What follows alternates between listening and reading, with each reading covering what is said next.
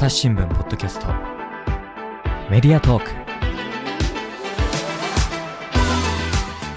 歴史オタクの坂本照明デスクに聞く朝日新聞社の歴史。前回の続きからお送りします。だから金使うときはこうガツンと使うと、使いましたね。でその電報っていうその最新のツールも惜しみなく使うと、うん。そんな5文字6文字おいくらみたいなそんなケチくさいことは言いませんと、うん、だからこういうそのある種の思い切りの良さとこのなんていうんですか金離れの良さえごめんなさいちょっと表現が良くないですね。あの、えっと、お支払いの良さっていうかなんかなんですかまあその必要な分野にはまあその思い切って投資するという考え方いやだってですよ、坂本さんね、今、はい。私ね、この電報のホームページを見たわけですよ、は NTT 東日本、はい。これまあ現代、このインターネットの世の中ですよ、はい。だけど、電報って、はい。えー25時まで726円で、はい。5時ごとに99円、だから100円かかるわけですよね、えそんな高いんですか？5時で。ださっきなん1万何時とか言ってましたよね。はい1万数千字。いや、それね、多分め本当にすごい金額かかってたんじゃないですかね。今でも、だって5時100円って聞いたらちょっとびっくりするじゃないですか。高ーと思いますね高って思いますよね。はいで、実際だから電報って本当、結婚式と選挙ぐらいでしか耳ないって感じしますけれども、あと葬式か。それ多分当時もっと絶対高いだろうから比較して、相対的に。あのそれに関連してもう一言だけ言っておきますとですねその憲法の全文を送るにあたっても電報ってカタカナじゃないですかああ、そうだわ。そうだ。どうどうしたと思います？そのえー？漢字でこう同音わ異義語がかんないであるですしょよね。それどうやって送ったと思います？いやだって電話もないし、うん。どうやって伝えるんだろう、うーんと適当にやった、あの まあある種適当にやったんですよね。は。例えばそのえっ、と、えー予算とか法律とかどうやって通るかみたいなところでそのえっ、と天皇は帝国議会の協賛を得てみたいな言い回しがあったとするじゃないですか、はい。協賛っていうのは協力の協に賛成の賛ですよ、なるほど。その字解きも全部電報で送ったんですよね。へえ、協賛丸学校協力の協賛成の賛丸学校閉じるみたいな。ね、でも結構天文学的にこう膨らんできますよ、だから憲法全部は1万数千字なんだけどその字解きも含めるとはいはいどんだけの文字数になったのかはもうちょっと想像もつかないですけど、ねそれでも何度かこの漢字の変換ミスがあの何箇所かあったらしいんですけえ、どはその変換ミスがなぜか東京の、えっと、東京日日の号外にもそのままなんか反映されてて あれ？あれおかしいじゃんってなってうちの号外見てあの作っただろうみたいな論争がちょっと一瞬あったそうですよ。まあ、なんかその当時をね、そうそう。こ今当時今だったら大問題かもしれませんが当時はおいおい。あまあ、よくあったんでしょうかね、そおいおいみたいな感じだまあ、朝日新聞もね、いろいろすねに傷があるのかもしれないので、はい。っていう感じですけど、いやー、なんかその当時はね、相当なこう、お金も使ってるだろうし、それこそ関係もびっくりのね、うん、ことをやったっていうことですからね。そうなんですよ。だからこの頃のねあのある種勢いがあるそう。ある種バカバカしいパッション、バカバカしいけど、パッションは確かにある。そうこれがやっぱなんかすごくこうなんか当時のエピソードを調べて読んでてもなんか楽しくなっちゃうわけですよね。そうなんですよね。どうもね、最近、こう、景気のいい話が何もないじゃないですか。うんだけど、坂本さんもどうですか、この会社も入った頃って、もうちょい景気良かったじゃないですか？1999年なんですけど、はいはい。景気うんあのいや、タクシーチケットとかあったし、まあ、それ日本中の会社であったんですけどね。世の中自体がそのはい。いわゆる僕らロスジェネと言われた世代が入社した頃はまあ有効求人倍率もなんかこう0.50とかの時代で世の中の空気は暗かったんですけど新聞っていう媒体自体はうん。まだそのん影響力もありこうなんかまあ華々しいマスコミ業界の一角みたいな感じをまだその頃は留めてたのかもしれません、あの実際に今言った、あのタクシーチケットっていうものもありましたしあの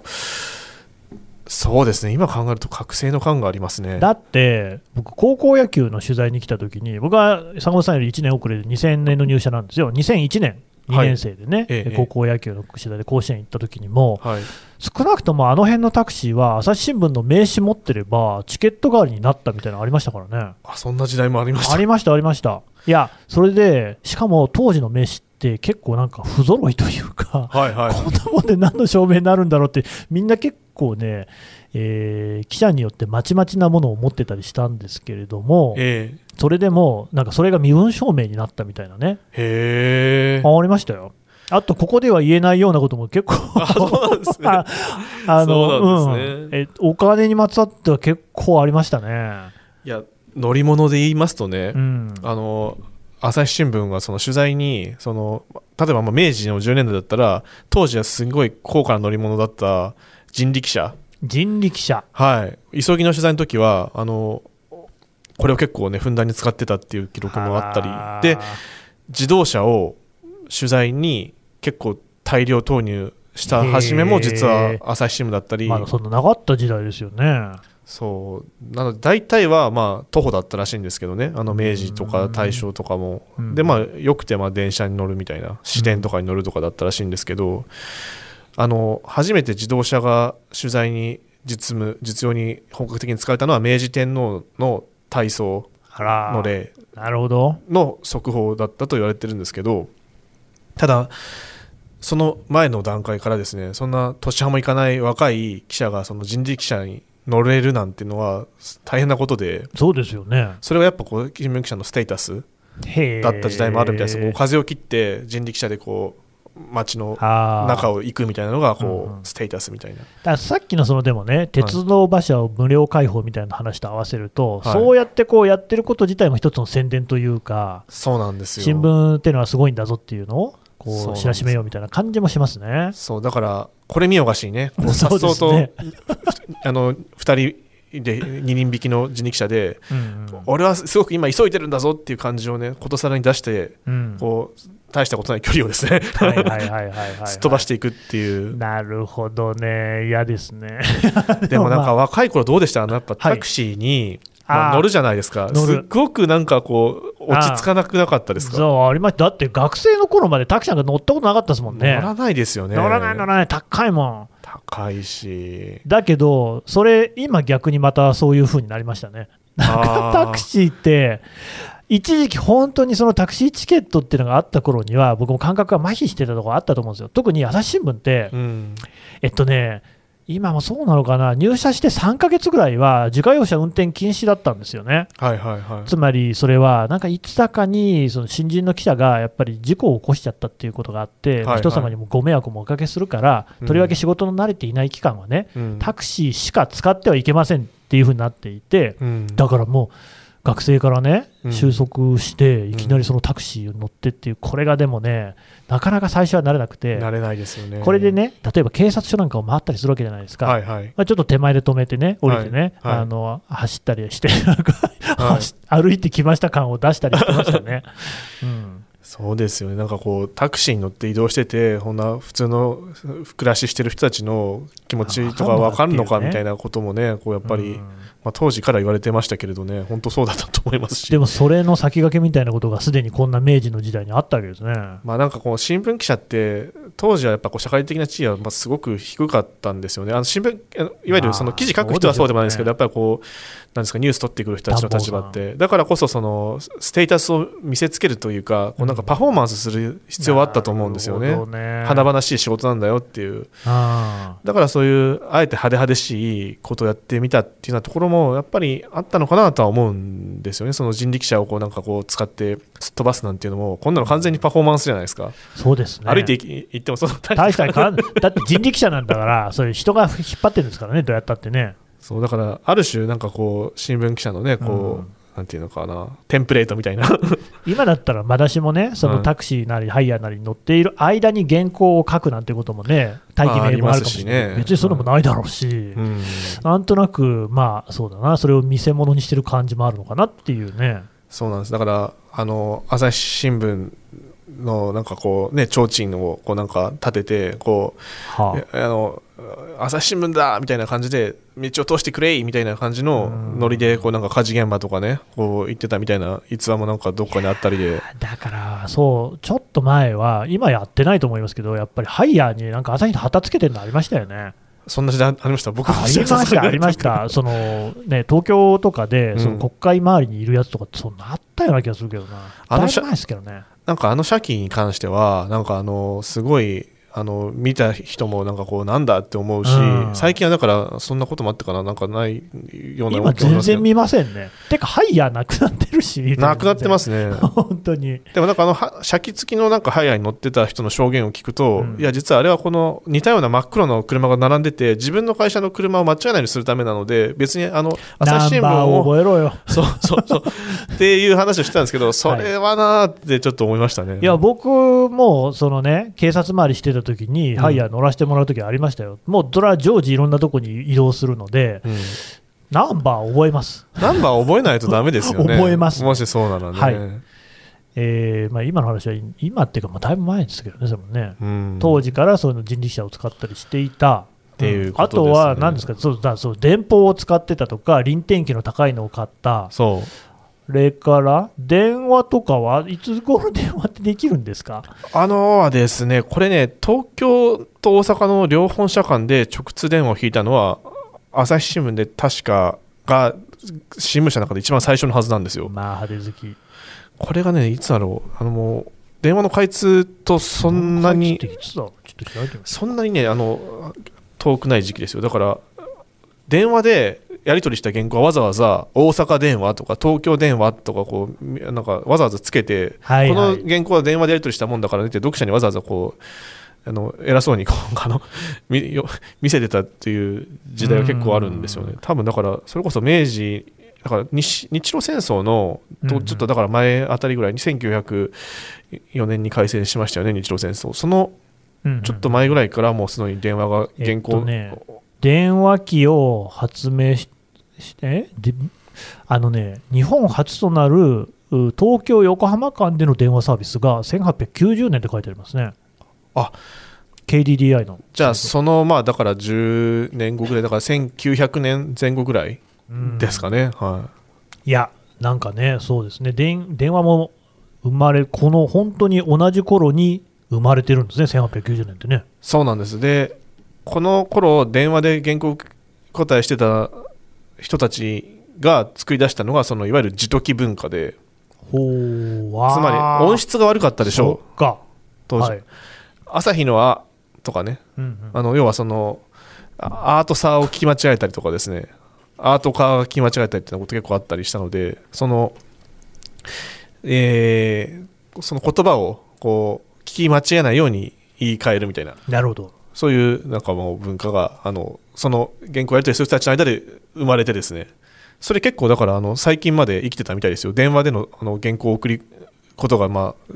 実際に行ってた時代は。あれでもね、それは英語とかでも今でもやりますもんね。そうですね。なんでしょう、D はダックの D みたいなのありはいはいはい、ますもんね。アップルの A とか、うんうん。それと同じそうそれに似たような感じですね、ん。上野の「う」とかねうんうんうんうん。だから地名に即したような感じのが多かったみたいですけどね、うん新聞はやりますからね、やっぱ固有名詞とか本当にどういう漢字を使うのかっていうのは丁寧にね、正確にやらないといけませんから。そうなんですよだからこの電話での走行やり取りしてる時に電話でこれとした時に関東大震災がへ起きて、うん。その東京で原稿を受けてた時に、うん。東京本社がなんかこうなんかえらいことになってる。で、あのあおいこんなとこで電話切ったらあかんがなってなんかうん。大阪の原稿を受けてる人が叫んだみたいな逸話が残ってて。だからある意味リアルタイムでその東京での地震発生を東京であの大阪では 把握してたっていうことになるまあまあわけですけど、まあまあ、でも何が起きてるのかは分からなかったんでしょうね。そうなんですよね。んっていうようなね、なんか結構じゃあ、朝日新聞は早いもく、早く、だからさっきのイノベーターってやつですよね、そうですそうです。新種の気風に飛んでいた、まあよく言えばそうですね。うんあの電話のこともそうだし電報のこともそうだし。ね僕ね、それ言われて今、その電話の、電話でね、えー書いた記事には、なんかそういうのが書いてあったっていうのが、うん名残じゃないですけども、似たようなのって多分特派員じゃないかなと思うんですよあね。特派員？だからパリイコール引田何がしみたいなの書くでしょ？ちょっと日田さんそれなんで引田の名前出したか分かんないけど、まあ僕だったらテヘラン神田大輔って書いてたわけですね、必ずね。うん。なんであれ、特派員だけ発信地を書くのかっていう、うん。だって、うん。まあ、イランの記事書くのにですね、うん。テヘランに絶対いなきゃいけないわけじゃないじゃないですか。まあそうですあれ、よね。絶対テヘランに特派員いますよっていうのを誇示するためじゃないかなって僕は思ってたんですけど、いやそう言われたらそうですよ。僕がじゃあ原稿書いた時に大阪坂本照明って書いてくれないでしょ。そうそうそうそう、それ、どこでもそうじゃないですか、別にあの札幌とも那覇とも書かないでしょ、ちょっと不公平じゃないですかそれ。不公平いや、僕に言われても困るんだけど、僕が決めてるわけじゃないから、だけど、おそらくは海外、外国にもこうやって記者をね、自前の記者を出してますよっていうのをアピールしてんじゃないかな、知りませんけどね。うーん。うーん。そうだとしたらちょっとなんかちょっと僕らもじゃあちょっとだったらもう大阪市浪速区初って書きますよ。うん。何枠から初って言われても、なんか、そりゃそうでしょうねとしか思わないけど、別に。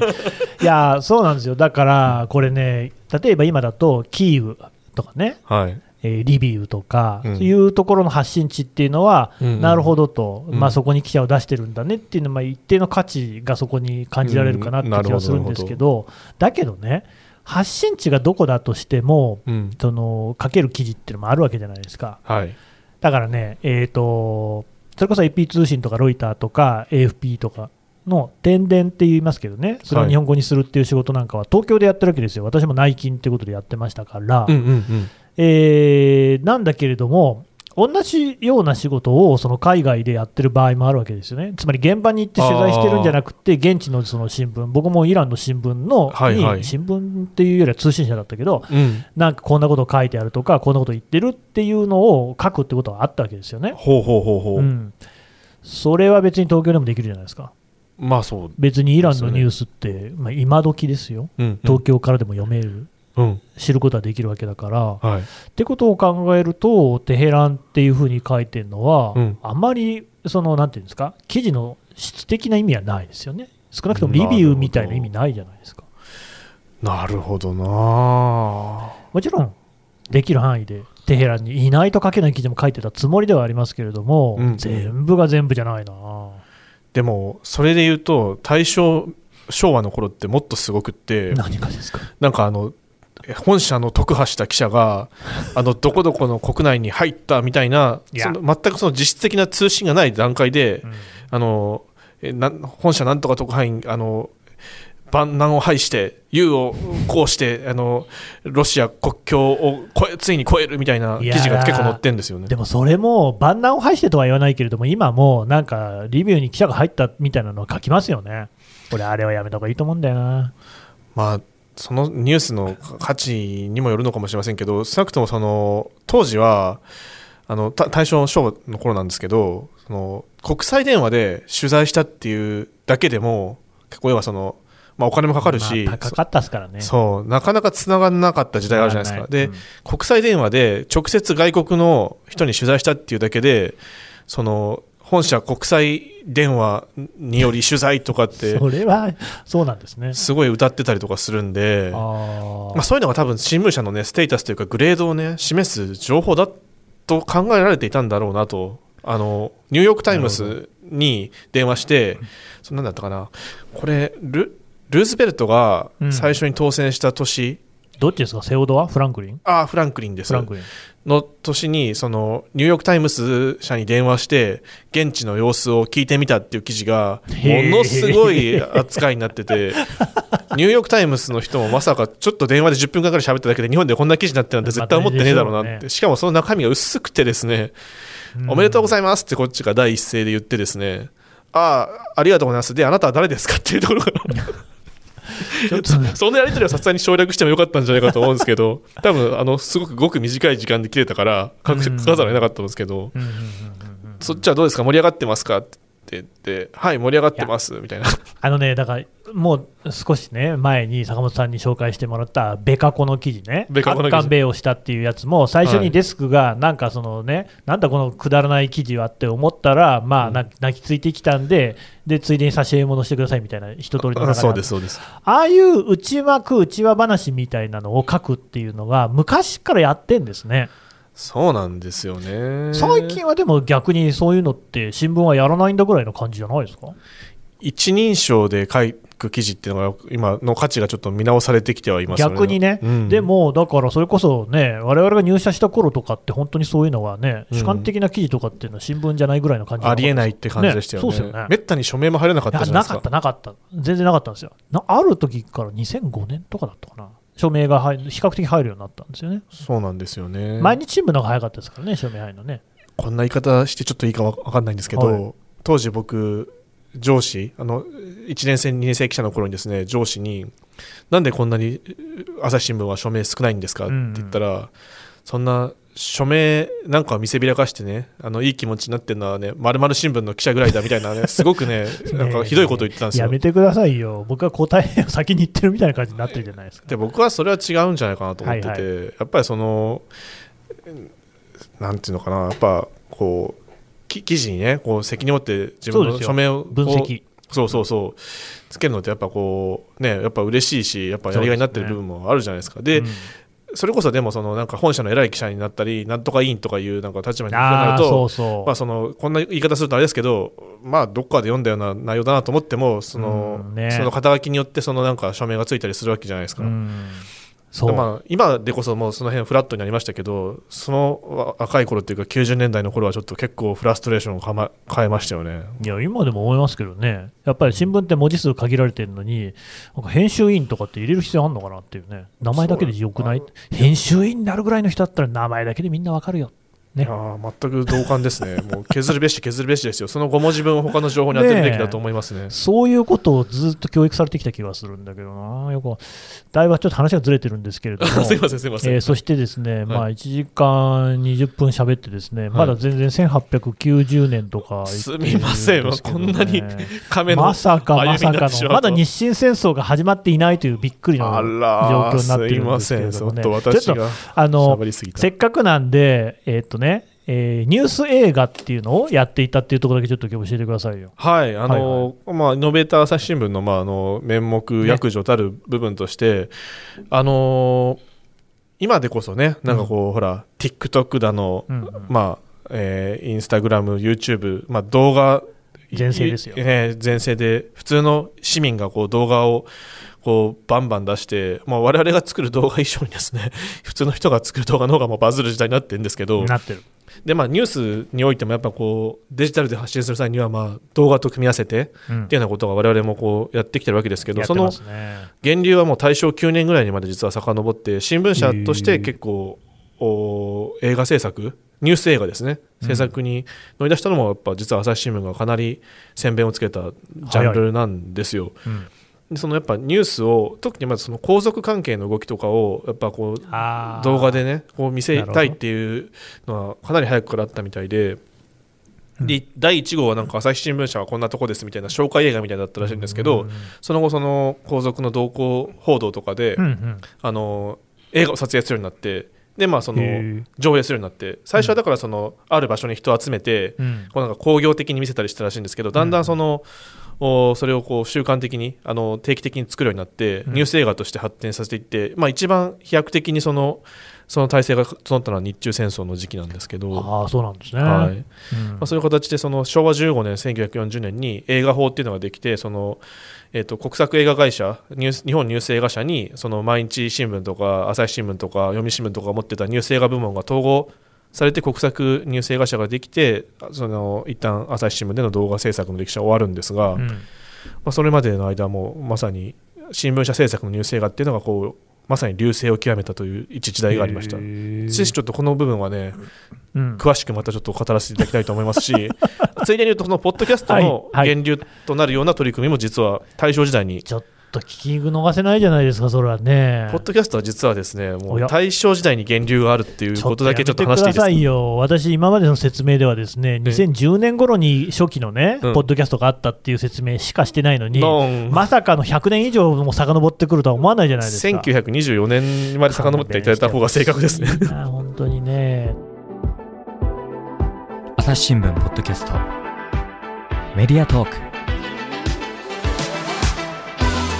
というようなね話がちょっとね、えーやっぱり坂本さんの話が尽きないので、これシリーズ化していこうと思いますので、はい、聞いてくれる人いますかね？あのもうちょっと撮ってでなんかまとめて配信しようかなっていうふうにも思うんですけれどもどうなるか分かりません。この部分だけ先に配信するかもしれませんけれども、はい。ぜひね、はい。この歴史オタク兼新聞社の歴史に詳しい坂本さんに新聞のこういうとこ聞聞きたいなと質問なんかもね、あればぜひお寄せいただいて、そうですね、ちょっと今日はあの新聞のちょっと綺麗な部分だけちょっとお話したんで、ちょっとここの後これでもちょっとこうあの反省しなくちゃいけないことがいっぱいあるので、朝日新聞社は、そね。そこをちょっとあのこの後、はい。はいまたじっくりと話させていただきたい何でもあのご質問いただければ。というわけで今回はここで締めますけれどもこのね、えー感想とかですねご意見フォームの方で受け付けておりますので概要欄からお便りフォームで、えーこちらからお寄せください。それからツイッターのコミュニティなんていうのもございますのでこっちで寄せていただくっていうのも大歓迎でございます。はい。朝日新聞ポッドキャスト朝日新聞の神田大輔がお送りしました。それではまたお会いしましょう。